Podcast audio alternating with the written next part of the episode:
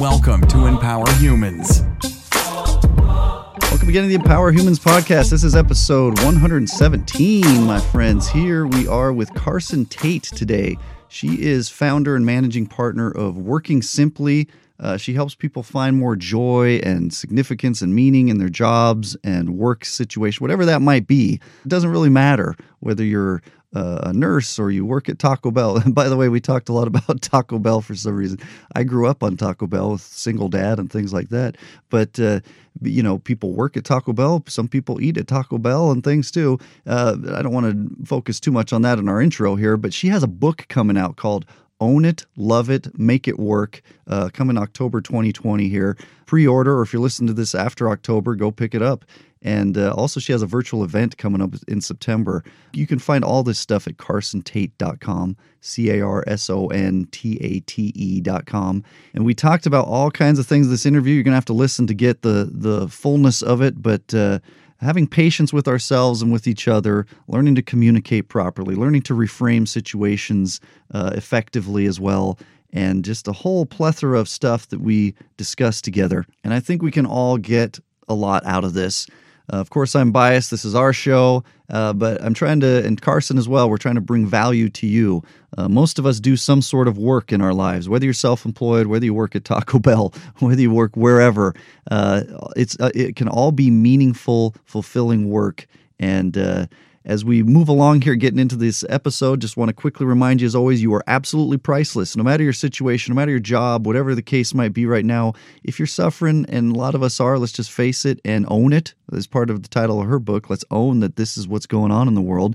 Uh, but you're priceless regardless. That can never change, no matter what's going on, no matter what people say, think, do, or have around us. It's a never ending state that uh, all of us have as human beings. And that, what that means is we're above the monetary systems of this world uh, without price uh, as it concerns all the ultimately meaningless just stuff here. We can enjoy it, we can have fun with it, but who we are and what we are supersedes that. And along with that, and uh, I think applicable to these times, especially, you are not alone. You're not alone in maybe you lost a job, in kids having to stay home for school. I'm dealing with that as well, uh, health situations and other stuff. Just remember, you are priceless and you're never alone. And reach out if you need help.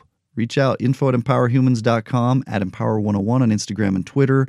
Uh, again, friends, family, neighbors, coworkers, roommate, whatever your situation might be, there are many, many around us who are willing and eager to help. It's in our nature as people to want to help each other, believe it or not. Sometimes we forget that in our society, but it's time that we wake up and, and realize that and and offer that as well to each other. And our challenge is, of course, study, keep studying. Go find Carson's book and uh, do all the things there to uh, better ourselves as it as it applies to our work situation and earning an income and working with others. I've still got my boys reading uh, some books that they picked out on uh, the Libby app, and also we use Hoopla Digital. I've mentioned in the past on the podcast. Uh, these all plug in through the local library system. So check in your area if you're not using these apps yet.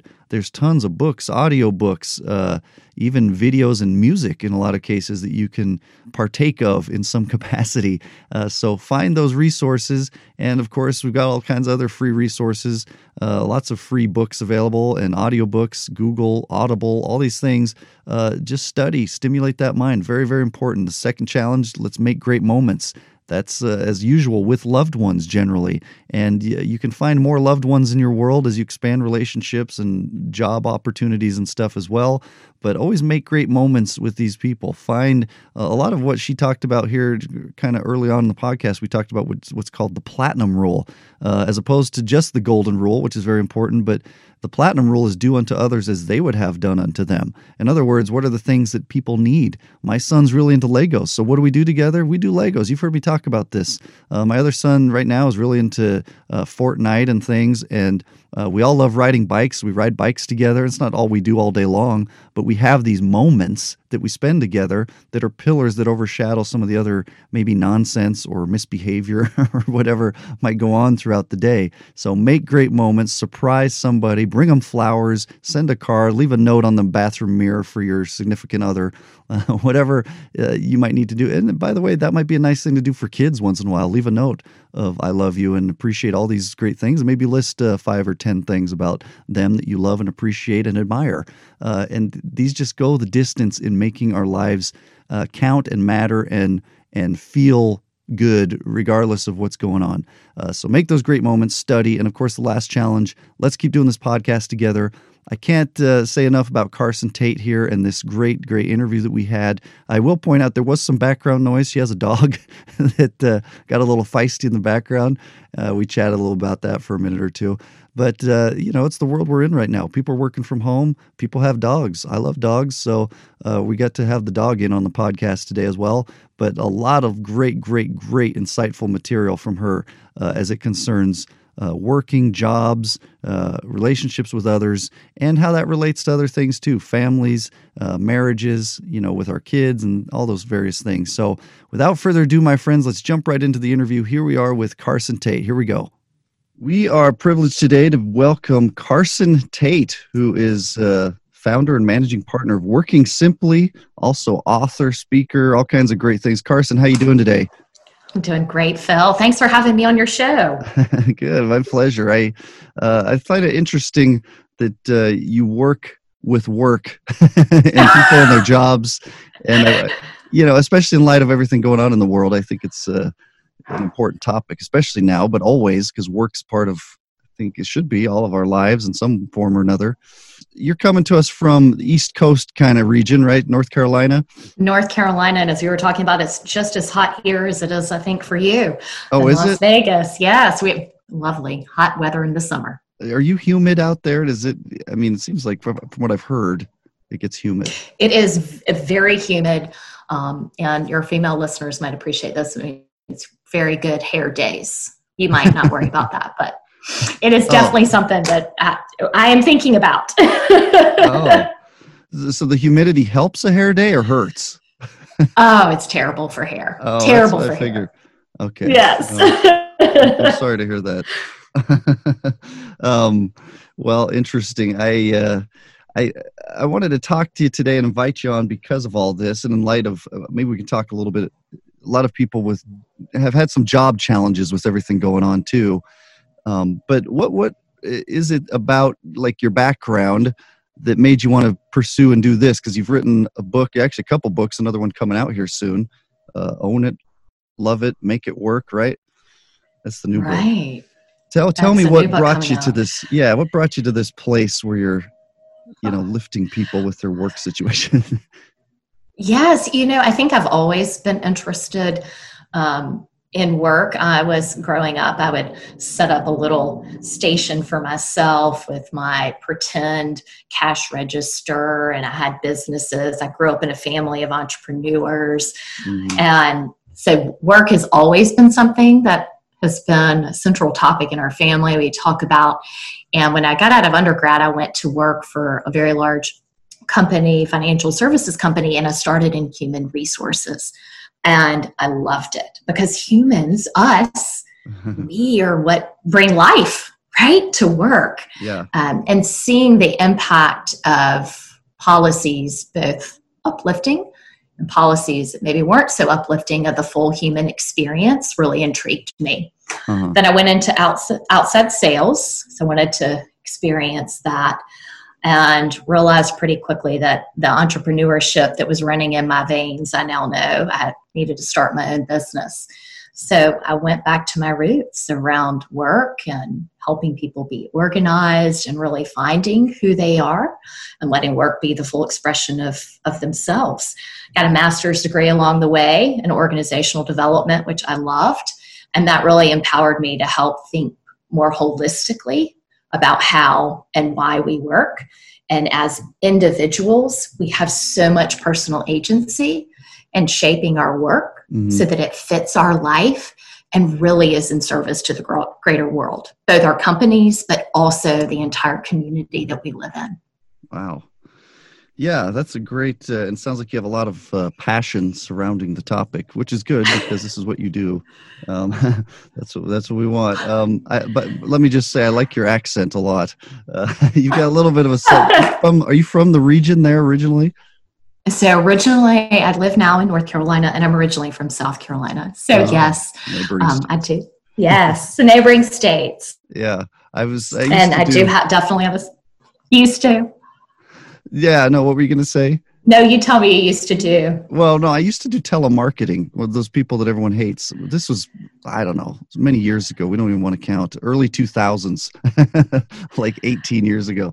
And, uh, but we we so we'd call all over the country and uh, but I always enjoyed calling people from North and South Carolina and the South in general because they're like the nicest people in my experience, and they didn't hang up on us as much. I will say, I think we're we're pretty nice, and um, we aren't going to hang up on you.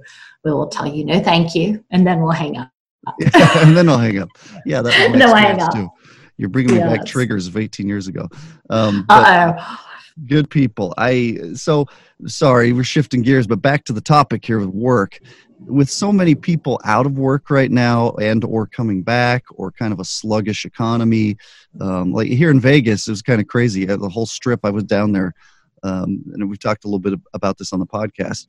Um, everything was shut down, all the hotels and everything was you know they had even police barricades blocking things off. And that's just in one city. Um, but similar versions of that were playing out all over the country.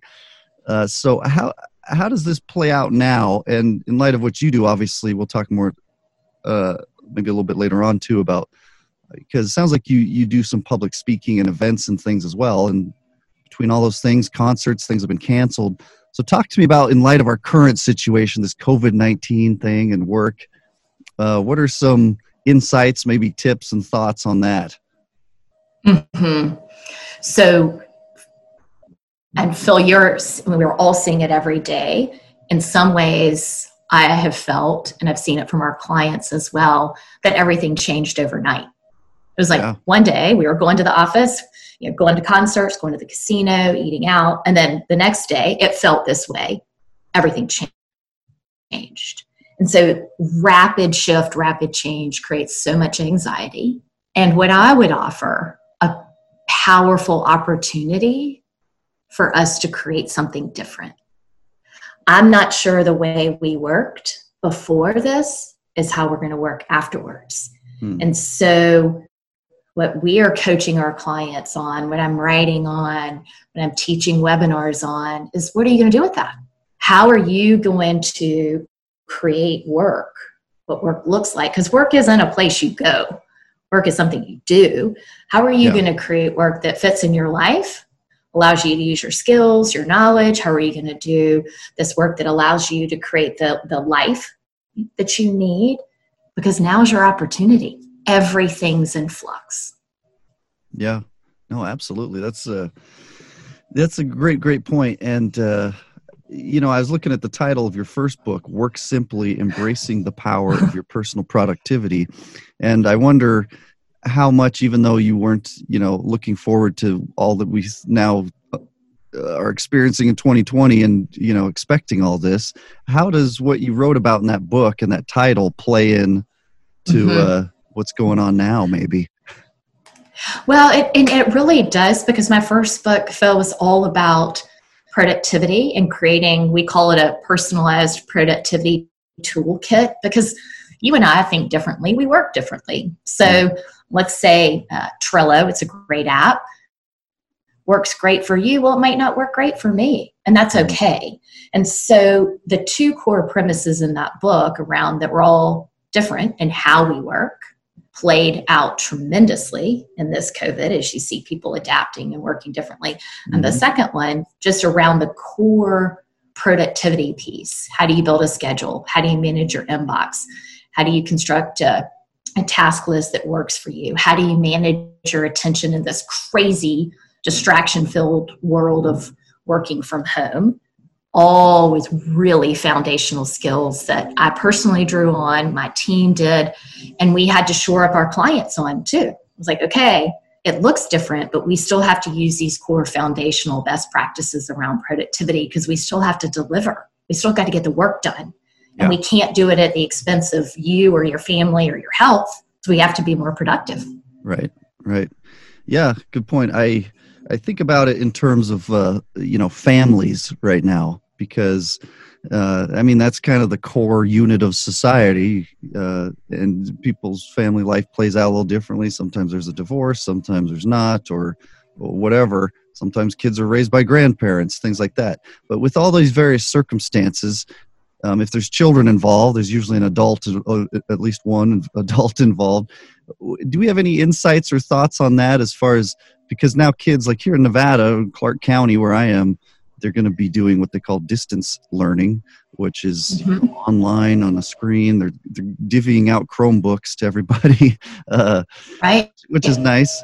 But um, in terms of a parent has to work and then they're used to kids going to school and maybe having an after school program and they can work and pick them up do we have any thoughts on that where everyone's confined when it comes to work and now school starting uh, to to make that more of a smooth process right now because mm-hmm. no one's used to it you know oh none of us are used to it i mean and i we're experiencing the same thing phil in our um, community our our children are doing, um, we're calling, they call it virtual or remote learning. So they're home with, on their computers. And so, three things I would suggest. First, what are you going to do around the distractions for everybody? So, what does this mean in terms of your physical workspace? And what does this mean in terms of your children, your child or children's school space? So that these are distinct and separate zones that when you go to them, and it could just be the end of the kitchen table, because not all of us have the luxury of a, of a room, but when you move into this physical space, that is a transition, not only physically, but mentally. This is a work zone. This is where I'm going to do my school. It's really important that we have this physical space because we aren't having no longer do we have that transition, that commute to work or that commute into school. So we're going to have to be really intentional about that space. Mm-hmm. The second thing is what we do at work. What are our, this is a work term, but it applies for us with our families. What are the working agreements? So when do I need to take calls for my job?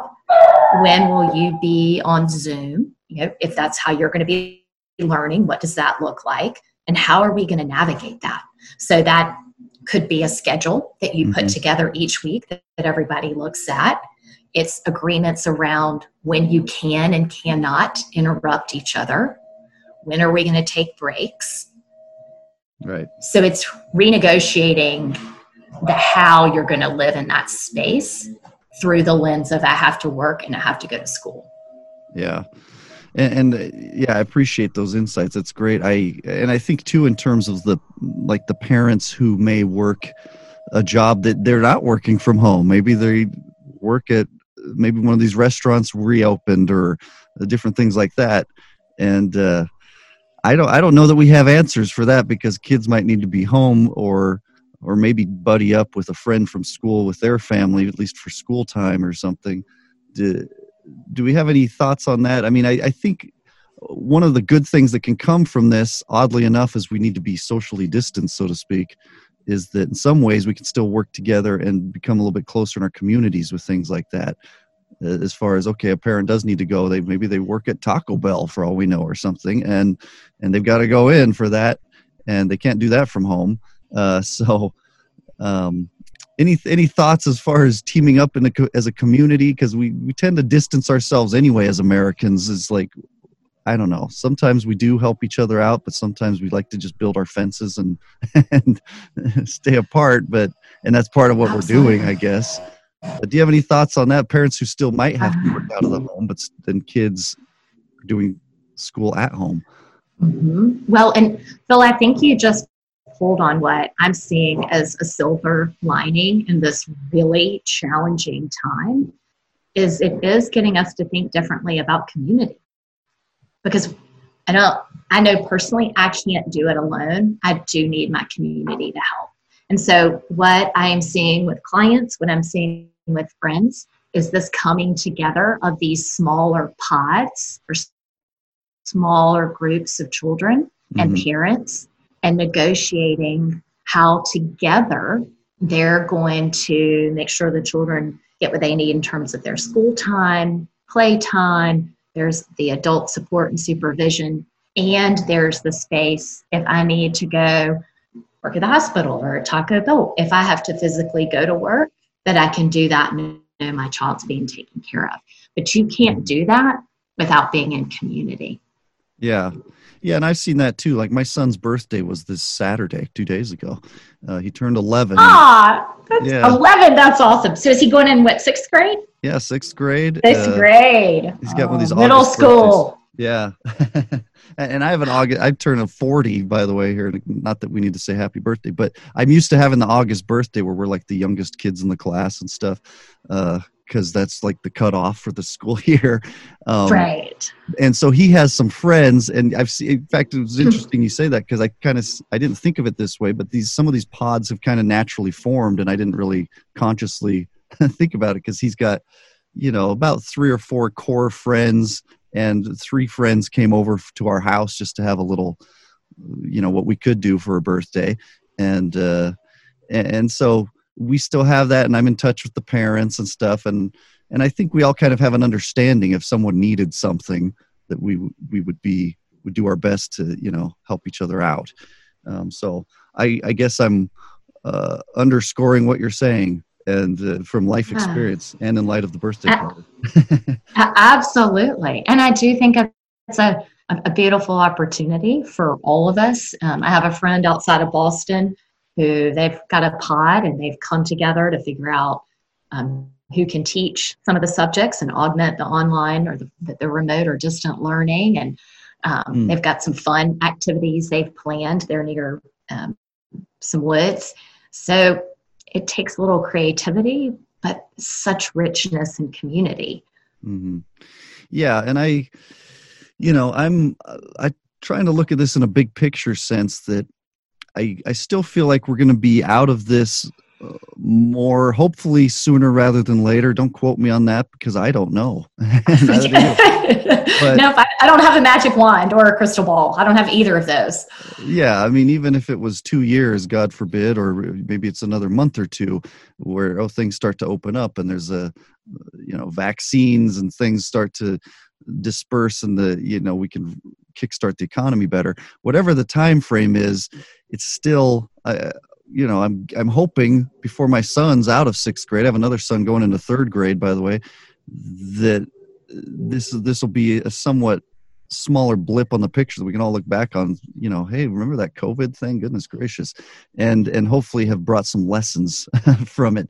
And so uh, having said that i guess i want to discuss further in light of quote unquote normal real world circumstances what other things you know as we have some tips as hopefully we do get back to normal because uh, i know one of the things you talk about is uh, you say quote sunday night scaries that people have going into work and, and, stuff like that. And i thought oh that's a cute phrase and also probably very uh, apt description of what people experience. Why, why do people experience that? And is there any way, whether they're going into work or working from home, regardless with the COVID thing, uh, what are some ways that we can um, minimize Sunday night scaries does not sound like a pleasant experience. Oh, no. I mean, I think at some point, probably most of us can relate to that pit of dread in your stomach, like, oh, yeah, I have to go back to work on Monday or the Monday morning blues or how many posters or memes have you seen? Is it friday yet? Yeah. and oh yeah we spend a third of our waking hours at work. That's a pretty abysmal way i think to be at work. And so there are five key areas that when we're working with our clients and coaching folks if, if you want work to work for you and you don't want any more of the sunday night scaries there are five things that you need to think about Mm-hmm. What are your recognition and reward needs? So admit to yourself, you know what? I do need to be acknowledged for my contributions. But what does that look like? So, Phil, you might be the guy that wants, you know, an email blast to the whole company of great job, Phil, for landing this new client. Yeah. Or maybe you're the guy that wants, you know, just a quiet pat on the back. Mm-hmm. but how can you be acknowledged and rewarded if you don't know what it is that you need? Okay. So that's the first thing is can you get clear on that? The second thing is around strengths. And we've heard this in business for years. And there's a reason for it. Our strengths are where we are really passionate, it's where we excel. But the key with our strengths is this is where we actually have some currency in the relationship with our employer because our strengths are where we add to the bottom line of our company. Yeah. and our strengths are how we can start to shape work to fit our life. So do mm. you know what they are? Do you know how your strengths contribute to the bottom line of your company the advancement of its strategic objectives? Once you know that then you can start to negotiate you know what? I want to spend more time working on this project. It works it definitely benefits you and it benefits me. I Mhm. feel strong i feel good when i work from my strengths Yeah. then the third one is around growth. And you talk about this on your podcast a lot. Are you looking for places to grow and develop professionally? Right. is it a course? Is it maybe a mentor? Is it job shadowing? How do you want to expand your skill set? Now right now we're we're not in offices well could you take your commute time your former commute time and develop a skill there are obviously plenty of webinars but there are great online resources that you could use to develop a skill but Yeah. developing and continuing to grow is so important hmm Yeah. Absolutely. and then the fourth one is around relationships with folks. Well, We've already talked about community. And when we think about really making your work work for you and loving your work, it's also about the people you work with.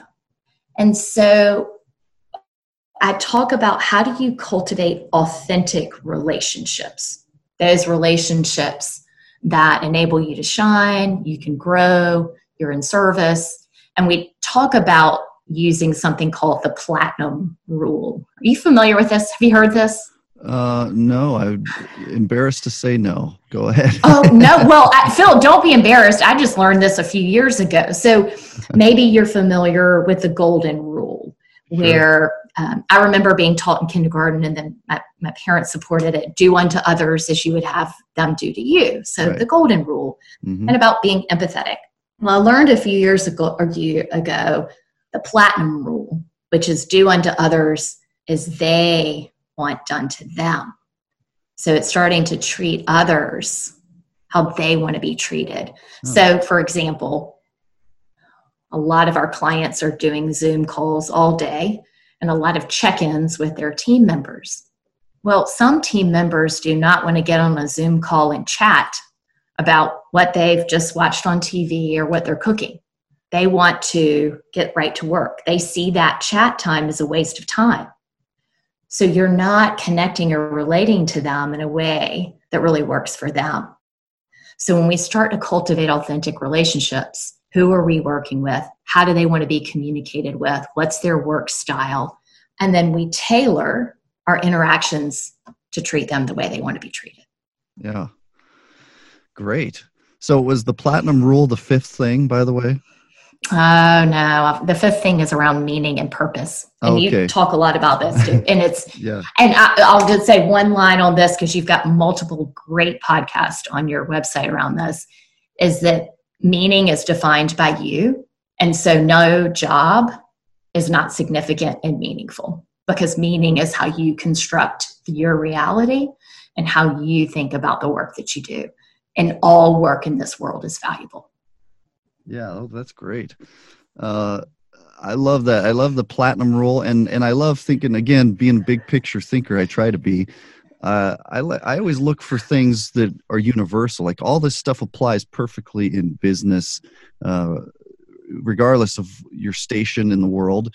And uh, but I think it also applies in relationships, family, uh, all these things about. And I think that that fifth thing about meaning and purpose underscores all of it where the Sunday night scaries can be minimized by understanding, you know, like I read, listened to an audiobook called uh, Start with Why some years ago.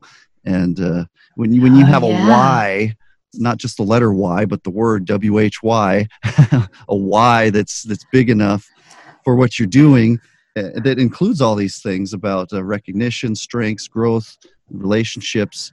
Um, again whether it be in the family and or like we're talking about mostly today in business and then of course the uh, meaning and purpose of it all then it kind of it feels like those are pillars that would overshadow some of this just natural human tendency to oh i don't want to go into work. Because because then you've got the absolutely. So yes. And um it seems like it, it also there's an element in the interpersonal part of all this of uh, patience especially right now because people are adjusting. We're not used to this. Like you said someone might not be into all these zoom calls and so on uh, but on it's kind of a two-way street right? So the person who's not into it can can just you know calmly nicely benefit of the doubt communicate that and then same on the other end. And we all just kind of work together with with a nice cordial environment still instead of blowing up it. Because sometimes you know people might have a tendency to blow up stress things do that. And and on the i don't want to derail if you had anywhere you wanted to go with that but uh, if you had something to say on that go ahead. But also let's talk about stress as it pertains to work. And i think that's some of what we were just talking about too but um, stress is such a big you know i I do a lot of keyword research online, and this is one of the big keywords people search for on YouTube and Google is is getting rid of stress. uh, uh, yes. Well, and it, uh, well, first of all, let's just acknowledge again and underscore that we are in the midst of rapid, cons- I would say, constant change. Yeah.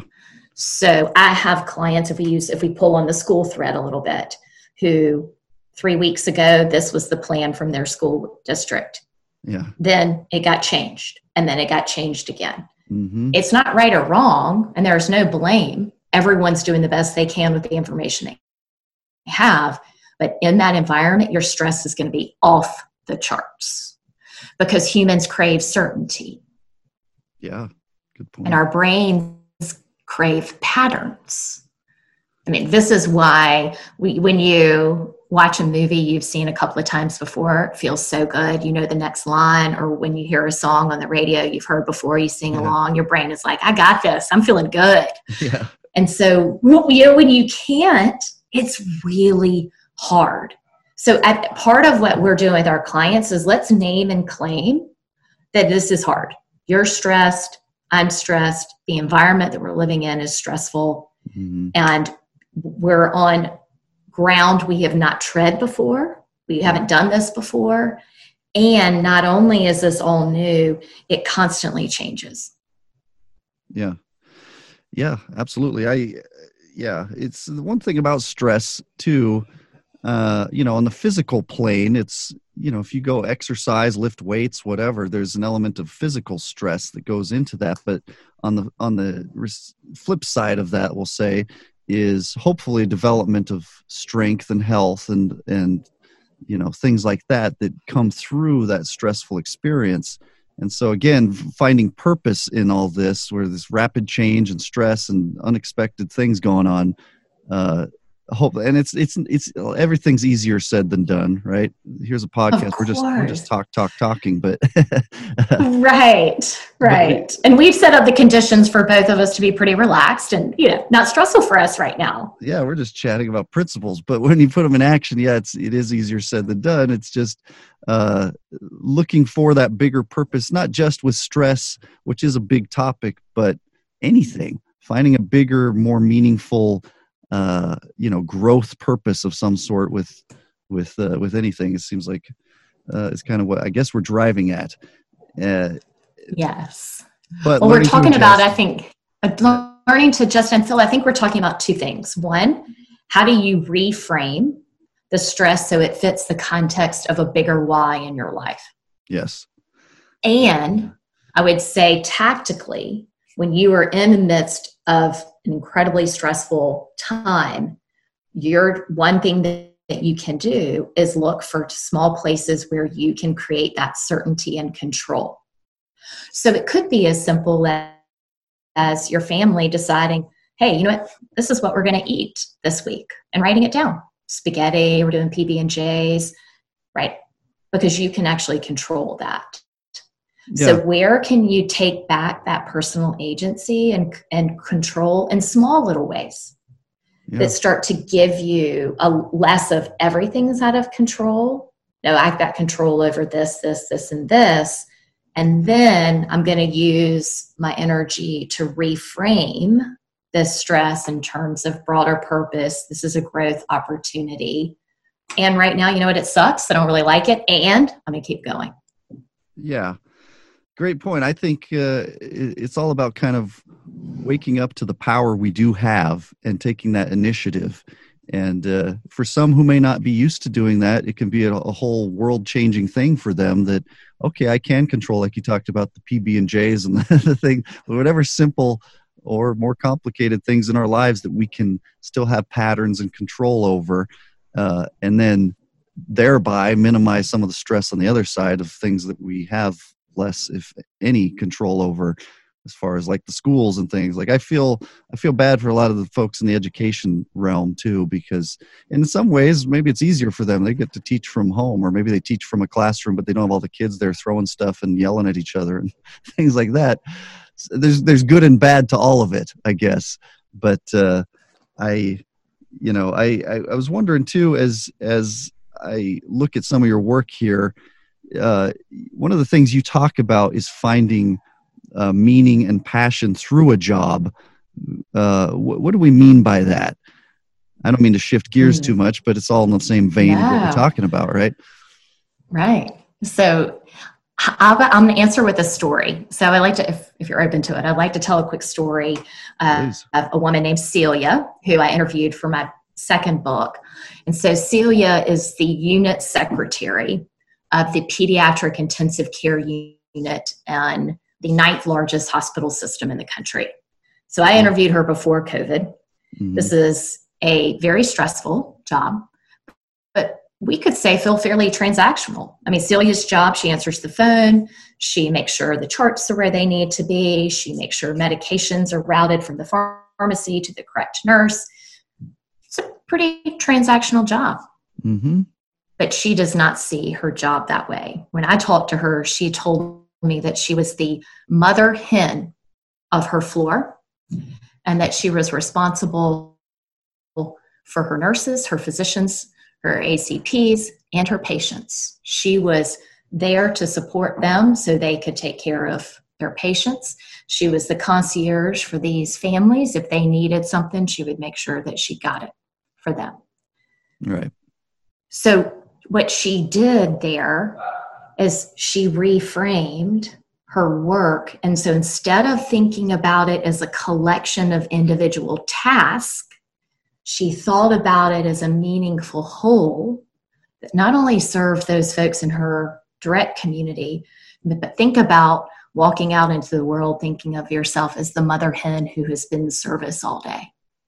It's a pretty yeah. powerful place to be. So work can serve that passion and that purpose, but it does require you thinking about it differently, orienting your task differently, maybe cultivating different relationships.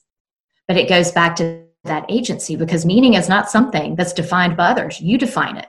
I didn't tell Celia, hey, this would fit really well in my book if you could talk about it this way. No, right? I mean, I, she, that's what she had done. Yeah, that's a great story. I, uh, yeah, and I think of that in terms of you know everybody uh, has to uh, has to find this this purpose, and sometimes that can. I don't want to use this phrase, but for lack of a better phrase, uh, throughout the day it can kind of suck the life out of you a little bit if you have to be the mother hen, so to speak, in, in her mm-hmm. case, or mm-hmm. whatever these roles are that kind of. It's not just a mechanical task. It's pulling the spirit of what you are out to to be something for people right? And that can be mm-hmm. wearing. Do we have any any tips as far as uh you know self-care and recharging those batteries? I mean there's obvious things. We have to get enough sleep. We have to eat right and exercise. Anything else in terms of you know creating the right mindset surrounding this and so on? Mm-hmm. charging in general? So we always coach our clients on making sure that they've got some emotional reset buttons. Yeah. I always tell folks that um, if you're tired, hungry, or pissed off, good luck. All good intentions fly out the window and productivity takes a nosedive. And you've addressed the um, hungry piece and, and rest. We know those two, we've all heard those.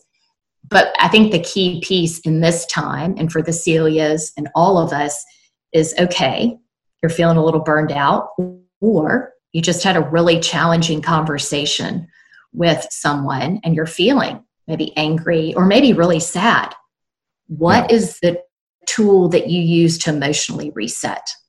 Well, you've mentioned one. I think movement is one of the most powerful tools to move energy through your body. So maybe that's, you know, a walk around your room or up and down a flight of stairs in your apartment building. Celia could do that. Right. Music, love music. So, can you use music to re energize you, a little dance party, and humor? I mean, there's a reason we always laugh about these cat videos on YouTube. I mean, they're ridiculous, yeah. but they make you laugh. And so, part of the, the stress management toolkit is what am I going to do when I'm in that place of emotional burnout or emotional fatigue, or I'm just frankly pissed off? What's my little toolkit there? What am I going to go to and use? Yeah, that's great. And again, it underscores what we said earlier about taking initiative and, and just owning your power, not just, oh, I have to consign myself to this state of being tired, hunger, pissed off, as you said. but, uh, but, okay, I'm feeling this way and it's not going to contribute to uh, productivity and joy throughout everyone's world today. So, what are the things I could do you know be proactive as stephen covey. By the way i found out the other day on amazon his book the seven habits which came out i don't know 25 years ago or more is still like in the top three selling books. I don't know if it's just in the self-help realm or maybe all of amazon. And he passed away a few years ago. It's still up there. But anyway be proactive was the first habit.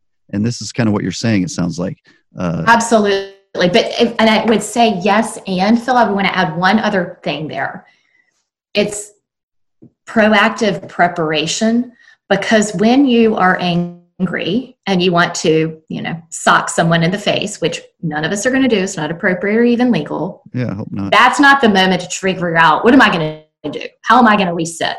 You want to have those tools already kind of lined up so when you hit that emotional point, you can pull one out. So it's a how do I plan and prepare and be proactive in the moment. Yeah. Yeah, uh, that's excellent, excellent point. And I think that applies everywhere. It reminds me, I grew up in kind of a religious environment, and one of the things, you know, in the Bible, there's a place where it says, Choose ye this day whom you will serve, kind of thing, which is like you know in advance your general life trajectory. And if this happens, then this is what we need to do about it. It's kind of what you're saying, I think. Um, so, again, I guess I'm saying, these things apply on all levels, not just with your job, but it applies at home too with your spouse or partner or kids or roommate does something or you start to get used to, oh, they have this habit that kind of also pisses me off that instead of blowing up, punching, throwing something, yelling, that we do this instead or we schedule a time to chat calmly or or whatever. It's it's it's all about i love what you're saying because yeah, in the moment, that knee jerk reaction will come out if we don't have any alternatives in our minds. Oh, no. And I learned this, um, another really quick personal story. I learned this um, in, in quarantine, Phil. So one night, my daughter and I were watching TV and we were eating chocolate covered peanut butter pretzels. I mean, chocolate yeah. and peanut butter. How does yeah. I mean, it's delicious. and all of a sudden, I mean, she's chewing so loudly and in my mind, you're a parent, I'm like, oh my gosh, does she always chew this loudly? Where are her manners? Where have I failed as a mom? I mean, I went into this spiral. and not only did I spiral through the, all the mom guilt, then, then I went to ah, complete and total. I, I lost it, screaming, like, stop chewing so loudly. Go to your room for your terrible manners. and in that moment, I was like, oh, after I deal, I was like, oh, that went good you, you didn't go to your toolkit and it also showed me something pretty important that i needed to see is that as we've talked about my self-care wasn't where it needed to be mm. so my own personal tank wasn't as full as it needed to be in that moment to step back to my tool So it's a it's a are we also watching in this incredibly stressful time? We might need a little bit extra self-care. Maybe it's five minutes extra on your walk. Or I know you've done a couple of podcasts on meditation. Maybe I need to add in a seven minute meditation midday just to help make sure those reserves are high enough that we can make that different choice.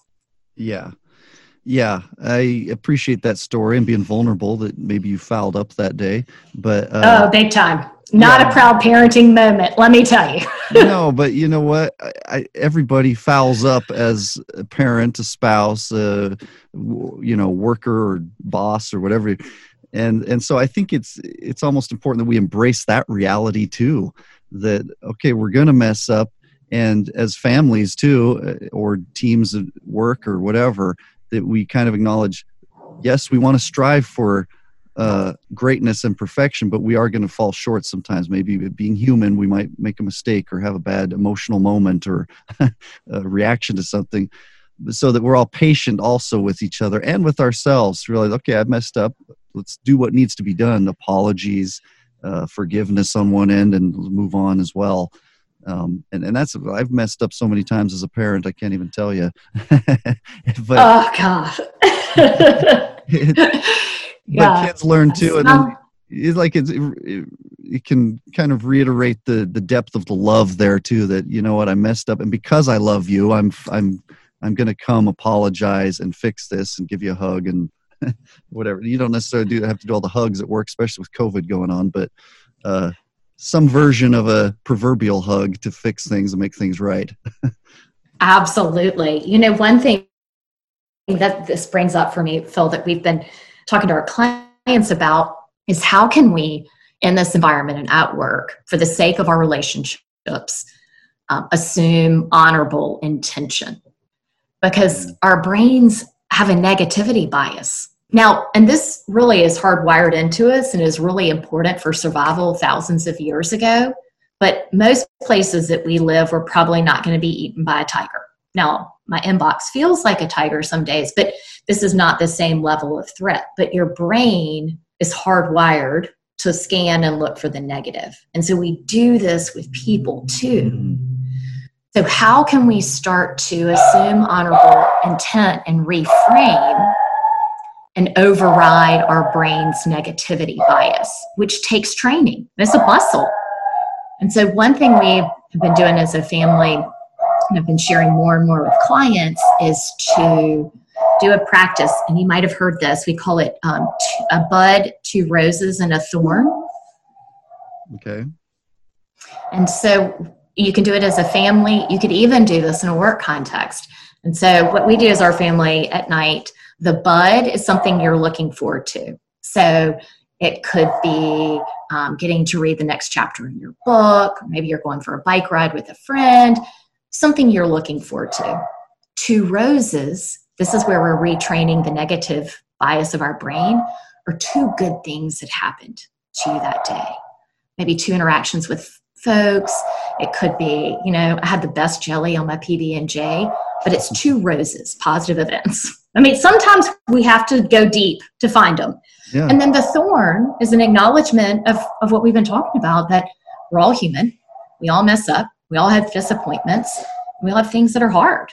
And so the thorn is that vulnerability with your family or with your team. Super simple yeah. practice that pays some pretty rich dividends. Yeah, yeah, excellent points. I like that. A bud, two roses, and a thorn. I uh, I'm taking notes here as we talk. I uh, it sounds like you got a dog there who might be a little upset. I I, I do, and I, I apologize. One no, of the, no, the cool. beauties. I thought he was properly um, contained, and apparently not. And this is where I don't know about you, but there's been such great vulnerability um, as I've been on many calls, I'm like, I'm so sorry. I don't know what no, to do. About it. I just want to make sure no one's breaking into your house or anything, you know. No, no. Um, he probably saw a squirrel and is ever hopeful that he can escape to go get the squirrel. Oh, well, he needs to learn about a bud, two roses, and a thorn, and get his mind right. Uh, get his mind straight, right, and stop this negative thing and assume honorable intentions, which yeah, is how really does all this apply to dog training? No, I'm just kidding. Oh, it, yeah. Don't ask me. I have clearly failed in that department. That, that you need to find a different guest on that one. Well, it's, I mean, when you think about it again, and from the universal standpoint, dogs need their reward system, and and uh, they may not be all conscious all the time of their strengths and stuff too. But in any case, we're all living creatures where we need these reinforcement things uh, along our path. We absolutely do.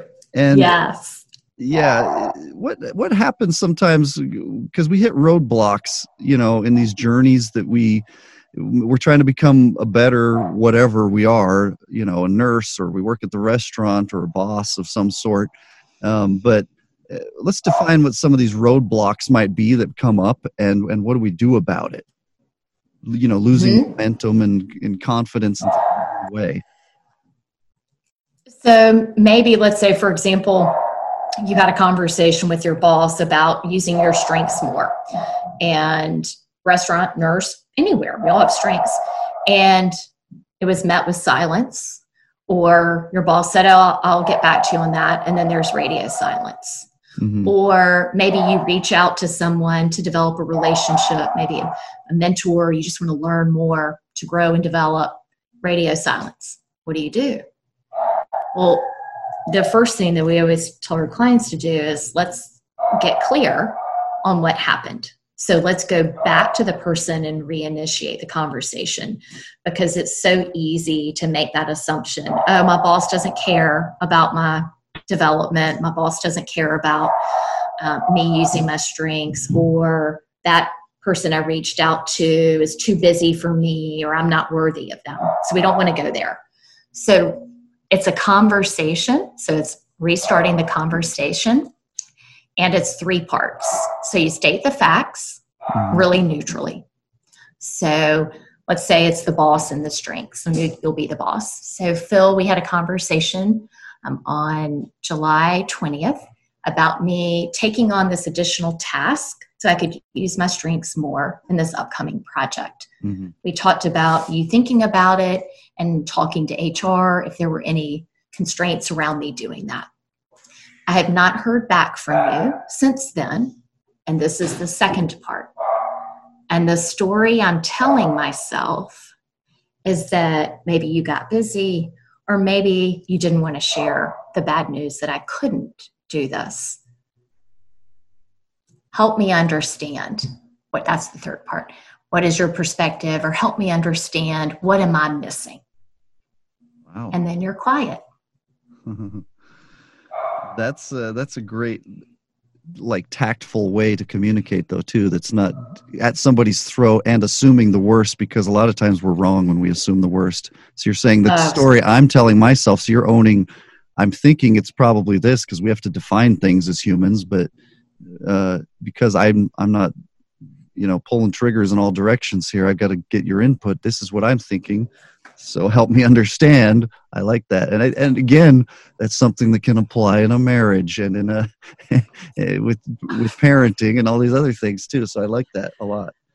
Um Oh, I used it um, this morning trying to get my nine year old. So you've got a third grader, I've got a fourth grader, my nine year old to clean up what looked like a hurricane had been through the bedroom. Like, oh my God. So shoes on the floor, clothes not hung up. the story I'm telling myself, what am I missing? yeah because ultimately phil when you hit a when you hit what feels like a roadblock professionally or personally we need to get that other party that other person back in the conversation because without conversation we can't move forward and so we don't want to put that person on the defensive we're trying to open up and invite a conversation so that we can figure out what's really going on and move forward so if we go back to the example of you as my boss on the strengths, what if you told me, well, you know, there's some paperwork that I need to fill out in HR and I'm trying to work on this new product launch. I'm just feeling a little pressed for time. Okay, now I can maybe meet you halfway. Well, Phil, would it be okay if maybe I took a, a stab at filling out the paperwork for HR and then brought it to you to review? Mhm. Okay, so now we can start to look for a mutually beneficial solution. We can start to really engage in that give and take. Yeah. And I like that that's a question. Would it maybe help if I meet you halfway and do this or do that? Um, and yeah, there's always, sometimes there's a tightrope where you don't want to err on the side of pushing too hard, but you don't want to necessarily push at all, but communicate. Um, and it, again, one of the seven habits seek first to understand, then to be understood. exactly. You just need, we just need to know.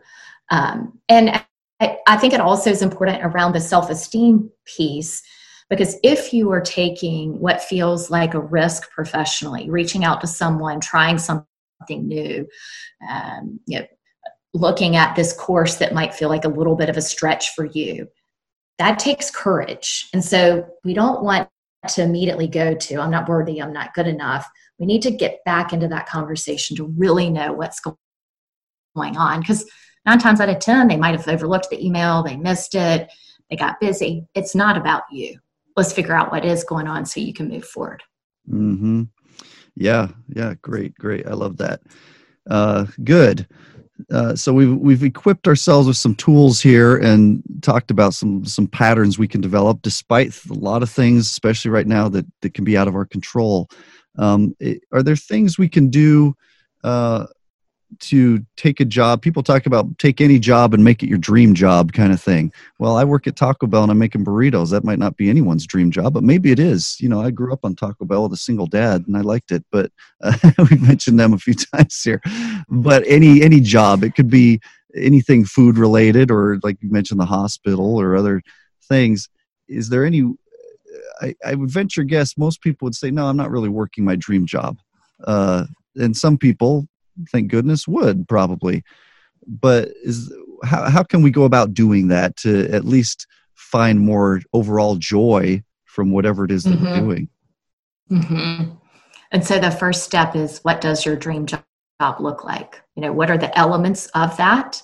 So we'd go back to recognition and reward. We talk about strengths. We talk Yeah. about development opportunities. We talk about relationships and purpose. What does it look like?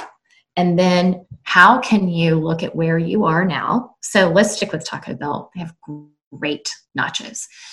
And so, first of all, let's come out from looking at your job as a collection of tasks and look at it as a broader whole. Guess what? Uh, you're feeding people.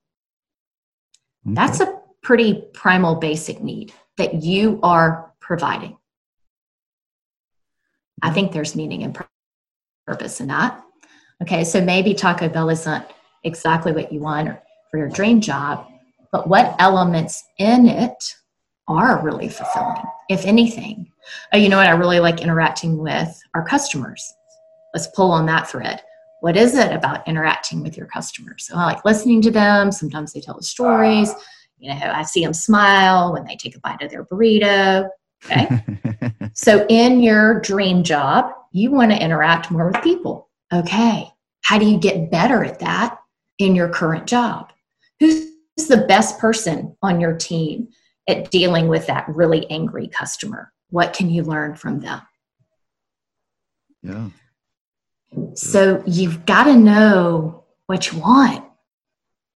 And then, where can you start to find pieces of it right where you are with your eye on this is what ultimately I want. How am I going to set myself up to get that? What do I need to learn? How can I reframe and grow along the way? Yeah, good. Yeah, I like that a lot. It's uh it kind of gets back to some of what you mentioned earlier about just reframing in general, uh, which we've you know this these seem to be because I talk to a lot of folks on the podcast. I, I pull out recurring themes that oh okay, these last twelve people have said reframing and and these other you know these start to become these are universal truths that we need to start to make habits in our lives. Absolutely. Because I feel it goes back to the whole concept around stress that we spent some time around and talking about control. At the end of the day, the only thing you can control is you Mhm. and your reaction to the situation you're in. yeah, That's it. Yeah. Nothing else. And woo, talk about power. You, yeah. That's powerful if you will own that. Yeah. And, and, speaking of owning it, let's talk real quick about your book before we wrap up here. And you've got uh, some virtual event things coming up. Would you say September? Um, but yeah, the book comes out in October. But the book, the title of the book is "Own It, Love It, Make It Work." Speaking of owning it, uh, talk to me about all that, if you would, and the and the virtual event. Yeah. So, own it. Own your part in the relationship with your employer. You are an equal contributor to that relationship mm-hmm. and have so much to give, which gives you a great opportunity to love it, which means to shape your work so that it fits your life and make it work where it up levels you and serves a greater purpose in your life and in your community. Yeah. So you've got all of that. And so before the book comes out, we are launching a master class. It will start the second week in September. I'm really excited about this. And we will be taking folks through, I'm going to be coaching and training folks through each of those three how to own it, how to love it, and how to make it work in a six week program. So I'll teach one day and then we'll have like an application, I'm calling it my application coaching lab, where we'll apply the concepts and strategies to your work in your life. Beautiful. Yeah, that sounds amazing. And I think probably very needed at this time. And I love that title Own It, Love It, Make It Work. Everyone needs to go look for that and pre order that book. ah, thank you. Because I, I, I kind of feel like, again, that title talking about universal things can apply in anything, especially marriage and family and other relationships too. But in light of work, especially, but own it, love it, make it work. It's like these are just action items that that that can underscore creating an intention within ourselves to move forward as productively and powerfully as possible and owning our power and responsibility in that process so i love what you're doing um, so and then where can people sign up for this virtual event they can sign up at carsontate.com. So my name, carsontate.com. Carson Tate, just like it sounds. T A T E. T E. Mm-hmm. Yes. Dot com. Did you have a hard time having the name Carson as a girl? I Oh, That's yes, my last question. Every, your, your last question. I love how you say that from last, Phil. Yes. Um, and you, you can imagine most folks named Carson are male. And so growing up, every time my name would show up on a roster or anywhere, they would assume a guy was walking in and, and then they were met with me. That's great. You threw them for a loop every time. I definitely did. That's awesome. I love it. I like I like that.